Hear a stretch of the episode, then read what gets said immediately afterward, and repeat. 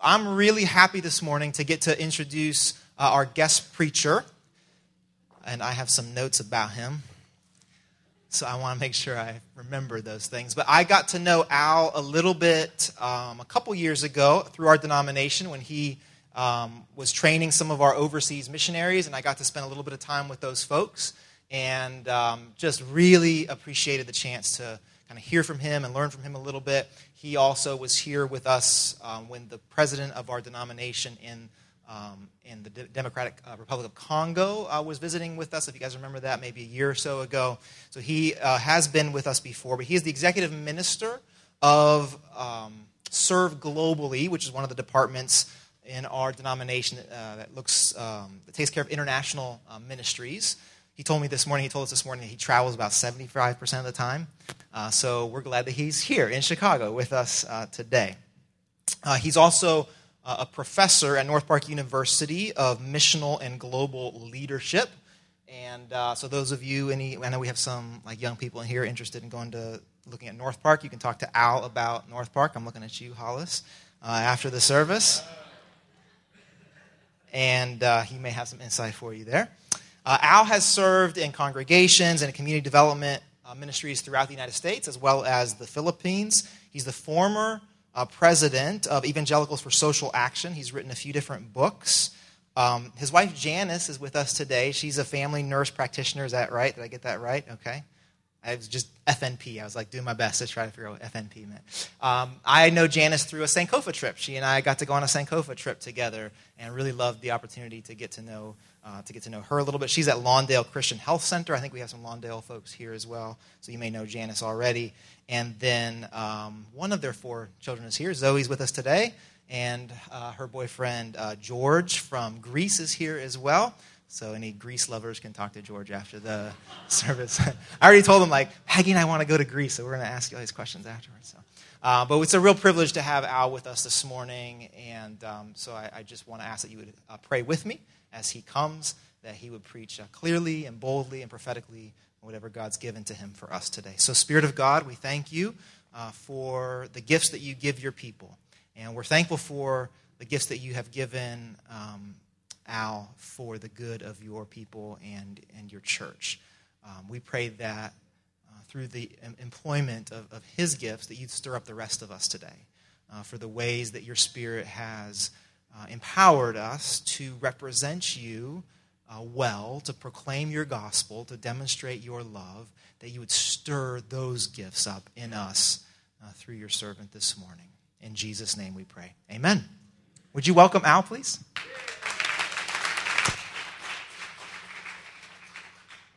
Thank you, David. Good morning, everybody. Morning. Lovers of Greece, go see George. Don't inundate him lovers of Greece. Who, who doesn't love Greece?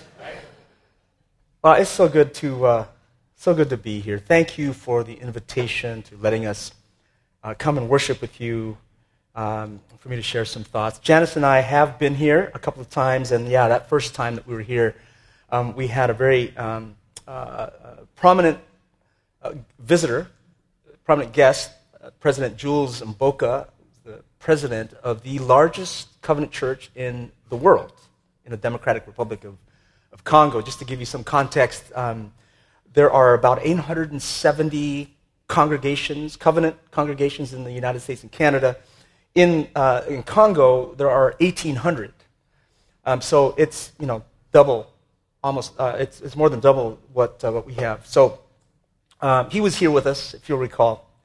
Um, we have important, important companions with us this time as well, and uh, David introduced them, but uh, I want to just say uh, that our youngest daughter, I'm going to brag on her just a little. She's six days away from graduating from North Park University.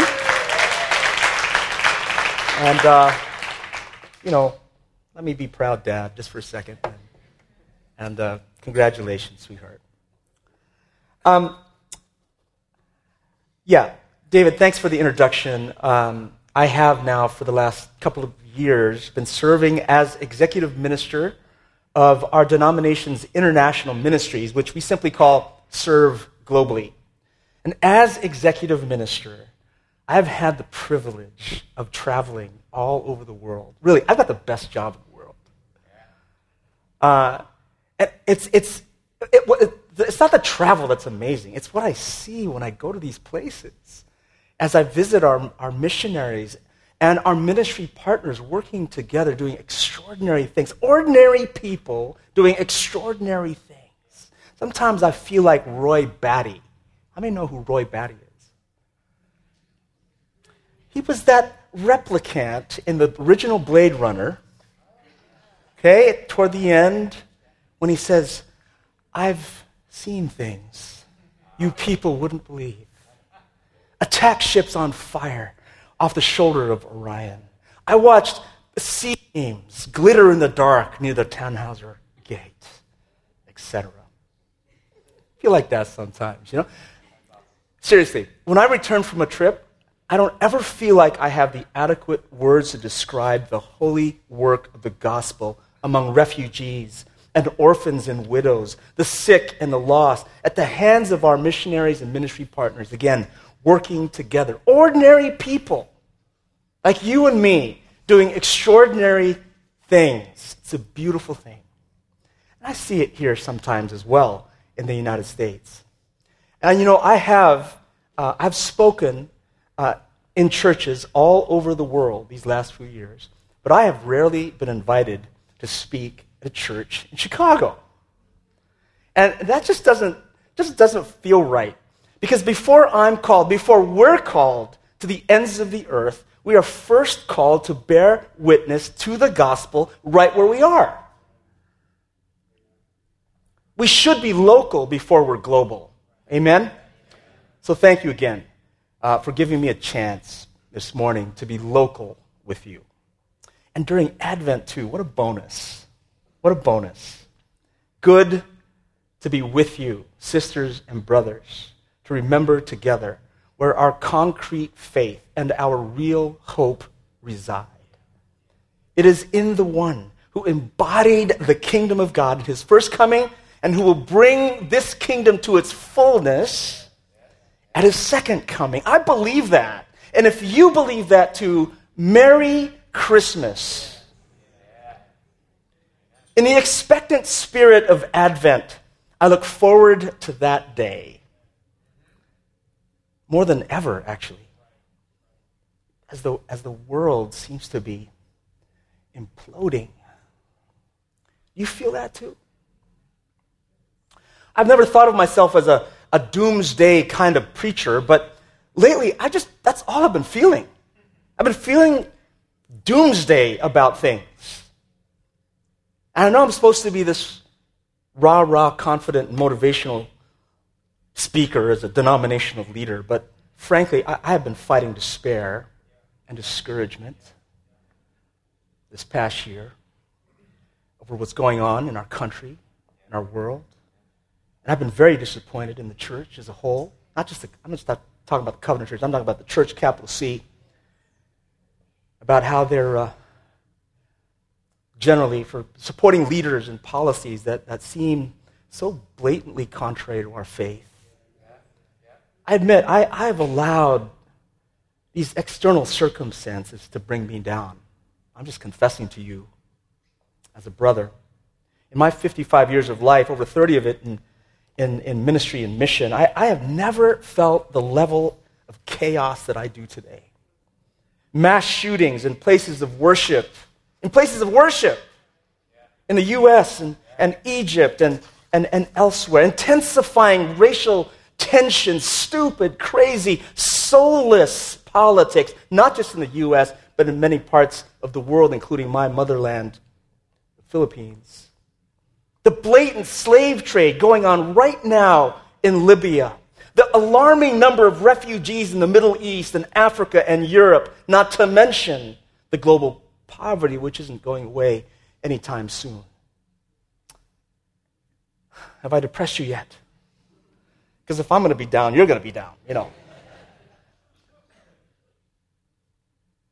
I mean, I'm glad that our little denomination is in the thick of addressing many of these things, trying to be good news. But frankly, the world situation feels monstrous to me. And I admit that I've been intimidated by its roar this past year. The turmoil and discouragement within my soul are real. Can anybody relate to this?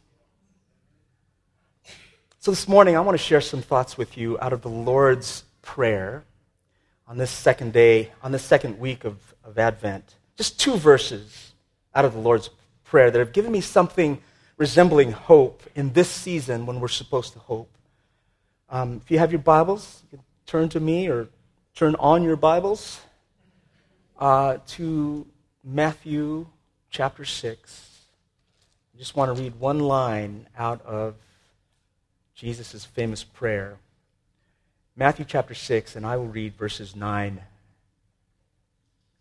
uh, and 10.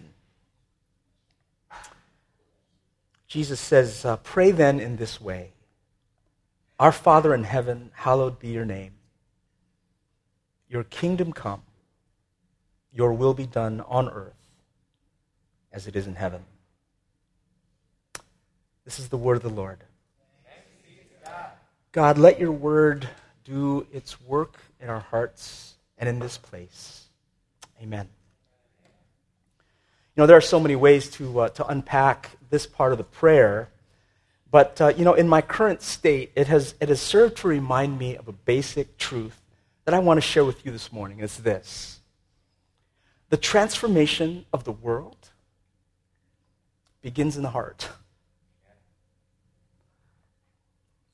The church's mission to do God's will on earth as it is in heaven begins with cultivating God's will in our own hearts. Before we are the subjects or actors of God's transformation project, we have to see ourselves first as objects desperately needing God's transformation. We have to see that part of God's mission is cultivating God's peace and justice and forgiveness and mercy, love and grace in our own hearts. Or to quote Gandhi, to be the change that we want to see in the world. So this morning, I, I, I bring you the, the interior profoundly personal and spiritual part of what it means to be missional in a broken world. Honestly, this message is for me. Really, I'm preaching primarily for me today.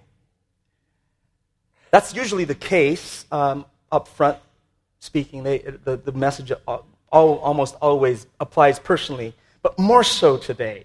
I need to hear this message I need to hear this message. I confess that I have allowed the brokenness of this world to affect me, to affect my soul. I need God's word to begin to heal me so I can once again begin to contribute to the healing of the nations. So this is for me.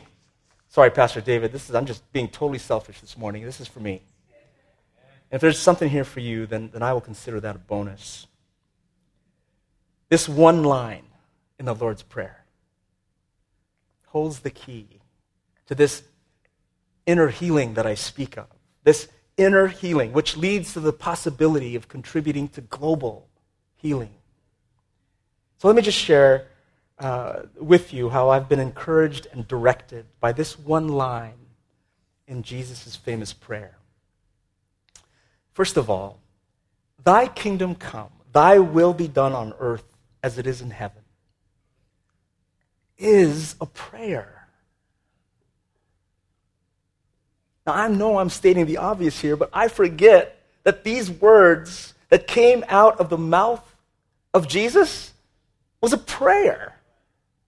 Before it's a theological statement on the kingdom, before it's a missional call to practice the kingdom, before it is a pronouncement of the coming kingdom, this line is first and foremost a prayer prayer. This is so important for me to remember because it shows me that before we look horizontally at the needs of our neighborhoods and our cities and our nation and our world, we have to first look vertically to the one who alone can transform. to the one who alone can enable us to do the will of God on earth as it is in heaven. Oh Lord, forgive me, forgive us for our, our lack of faith to draw near to you regularly in prayer. Forgive me for trying to change the world on my own power. I mean, how dumb is that? No wonder I'm feeling down and crushed by the weight of the world. No wonder my heart is filled with anger and bitterness and gracelessness. I'm trying to be an agent of transformation without consulting the one who alone can transform. I was attending a mission conference recently at a large church in South Korea. Now, there was something about this church, a sense of uh, vibrancy and life that radiated from it. The leaders and the, and the staff seemed to know their purpose and they, they seemed to be living it out uh, in, uh, in unity. And, and, the city seemed responsive as the church, uh, one of the pastors told us, ha- has been steadily growing in numbers since it started. Now, of course, numerical growth doesn't always indicate success in the kingdom sense.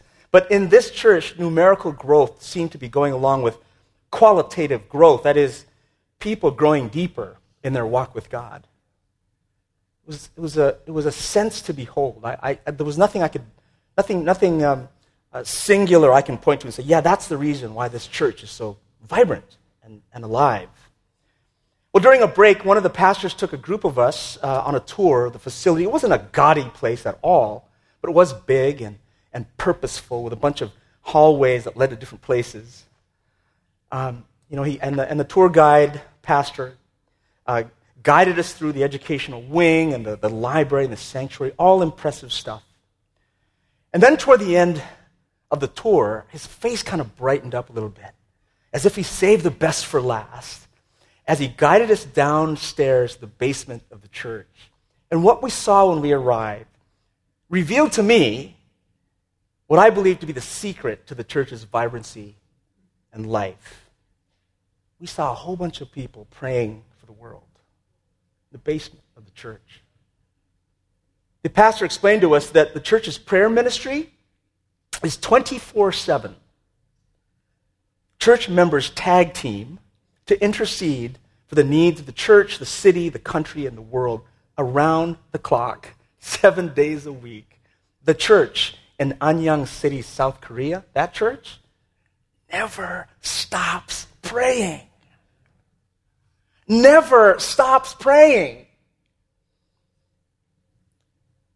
That scene is permanently etched in my mind, and it's, it's inspired me and convicted me at the same time for the past handful of years. It inspires me by the reminder that it's God's power that ultimately transforms God's power, not social policies, political rallies, missional strategies, or faith based activism. Now, now, I don't mean to, to contrast these things over and against God's power because God's power can manifest in any of these things. I was just reminded by that, by by that praying church that our involvement in any of these kinds of activities must begin with looking to the one who can alone bring true and enduring change. That scene also convicts me on a regular basis with the reminder that I simply do not rely on God's power enough. I just don't. I rely way too much on myself. I think I think I'm all that sometimes. To my detriment. I don't pray nearly enough. Now, I don't say that as a legalistic thing, but as a heart condition. A heart that doesn't habitually bend toward reliance on God. I can preach reliance on God easily. I am a, a professional Christian. But in practice, I'm basically an atheist. When I think about it long enough, I can run my life, solve problems, and change the world on my own. Thank you very much.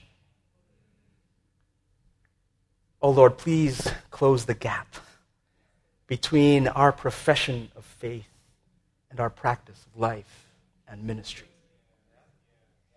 Close that gap, oh Lord. Back to the Lord's Prayer.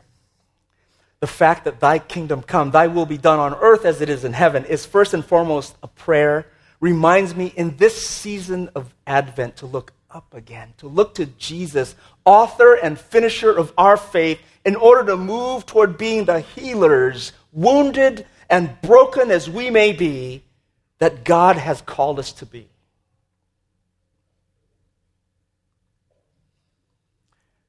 So, in light of the reminder that the Lord's Prayer is a prayer, we should obviously pray. But pray for what? What has God, what has Jesus instructed us to pray for? What did Jesus mean when he instructed us to pray, Thy kingdom come? Well, this, of course, begs the question of what the kingdom is. Right? What is the kingdom of God? I first heard this strange phrase, kingdom of God, in a song many years ago. Many, many years ago. As a new Christian in my late teens, I sat with a group of peers who obviously knew the song well. And so, if there are any old people here like me in the house, we know that the song goes like this Seek ye first. Come on, sing it with me. The kingdom of God. Come on, old people and his righteousness, and all these things shall be added unto you. Hallelujah, hallelujah. Thank you. Thank you, choir. You know, it was a simple tune, so I learned it quickly. In time, I got over the embarrassment of singing publicly with others, and I began to sing, Seek Ye First, along with many other faith affirming songs, along with my new friends, whenever we gathered together. These songs were nice alternatives, and here I will really date myself to Saturday Night Fever, Funkadelic, and Kiss. Remember those bands? Though we also, mostly in secret, continued to listen to the devil's music. In retrospect, Seek Ye First was a kind of anthem of faith. But really, we had no idea what we were singing about. It took me several years before the reality of the kingdom of God began to grip me far more than the heavenly place where we go when we die. The kingdom of God is an all encompassing alternate reality that challenges all that is wrong with the universe. That's how big the kingdom of God is. So when, when we kids declared in song that we seek it first, we pledged allegiance to the government of God to topple broken, corrupt systems of sin, violence, oppression, and injustice innocently, sweetly, even. We sang to join a revolution of personal, social, and cosmic proportions. That's the kingdom of God. Now, there's a biblical word that captures all of this, and it's the word shalom. I love that word. Shalom. The kingdom of God is really the socio political expression of God's shalom which refers to real and total peace. Peace with justice, peace between God and people, peace between people and people, and peace between God, people, and the very creation itself. Jesus said to pray for that, to pray, Thy shalom come. Your will of shalom be done on earth as it is in heaven. But the point I want to emphasize this morning is that, that this gigantic idea of shalom also includes and must include the human heart. My heart. You know, most of my ministry through the years has been helping the, the hyper individualistic church to see the bigness of God's kingdom mission, that it isn't just about me and God, that it includes addressing social injustices and reforming political structures. But today, today, I feel led to say with equal passion that God's shalom, big as it is, also includes the personal dimension of rooting out the vileness that we have let fester in our own hearts. For how can I, how can we possibly be an agent of God's shalom if our hearts are filled with anti shalom like sentiments? How? With festering anger toward those we disagree with, uh, and thoughts of harm on political leaders whose policies we despise, and resentment toward a huge part of the church that has brought that has bought into an anti-kingdom agenda. That stuff has been festering in my heart. I mean, you know, when when I read the scriptures, when I, when I read that verse, it says to pray for our leaders. You don't want to hear my prayers right now. Not shalom like. Can an always angry, hateful, bitter heart produce the fruit of God's shalom in the world? That's the question I've been asking myself. Can an always angry, bitter, hateful heart produce the fruit of God's shalom in the world? Well, we know the answer to that. Of course it can't. In deep prayer for shalom to come, I pray that it touches and heals our hearts too. Not instead of touching and healing socio political brokenness, but rather so we can become part of the solution and not the problem of our divided, hateful, and violent world. In these two short verses, embedded in a larger prayer, Jesus managed to weld together the vertical and the horizontal, forever declaring that only praying, worshiping people, lovers of Jesus, can ultimately engage the world in God's shalom mission with any measure of effectiveness. A shortcut way of saying this would be only inner shalom can lead to true outer shalom.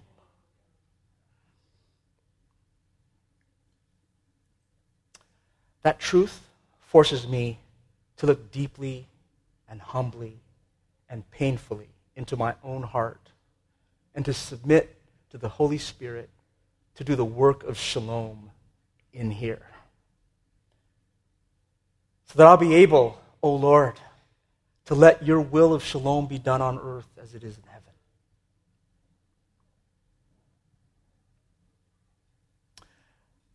New community, I, I so know and appreciate your deeds. How you sow seeds of shalom in your neighborhood and beyond. Every time we come, we hear announcements of, of shalom sowing. I do. I've fallen in love with your pastor as I've gotten to know him, love his heart for justice, reconciliation, rooted in faith in Christ. Serve globally calls on him on a regular basis to speak to our missionaries. I know that you know what I'm talking about today. I think of the Advent fast you're doing as cultivating your interior life for the sake of effective mission. Thank you for your example to me, to the greater ECC and beyond, of comprehensive shalom, which includes the heart. Thank you. I pray that uh, you've heard this message today as an encouragement to keep doing what you're doing and to be ever mindful of the deep, inseparable connection between our spirituality and our mission in the world. So let me conclude with Al's amplified version of Matthew chapter 6, verses 9 and 10. Thy shalom come, thy perfect, comprehensive, all encompassing will of peace and justice, forgiveness and mercy, love and grace be done on earth and in my heart as it is in heaven. Amen. Let's pray.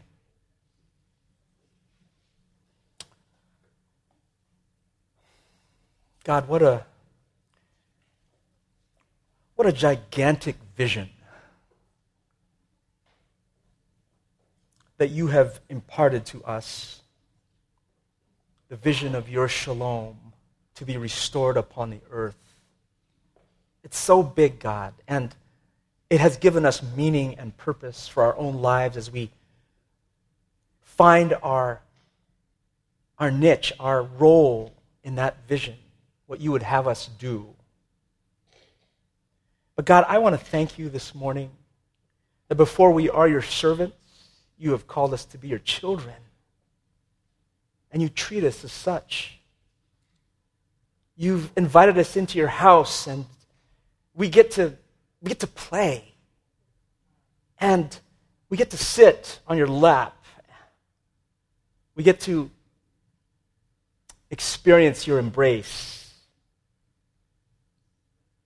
And in those things, we get cleansed inside. And we, we pray for a, a cleansing of our hearts this morning.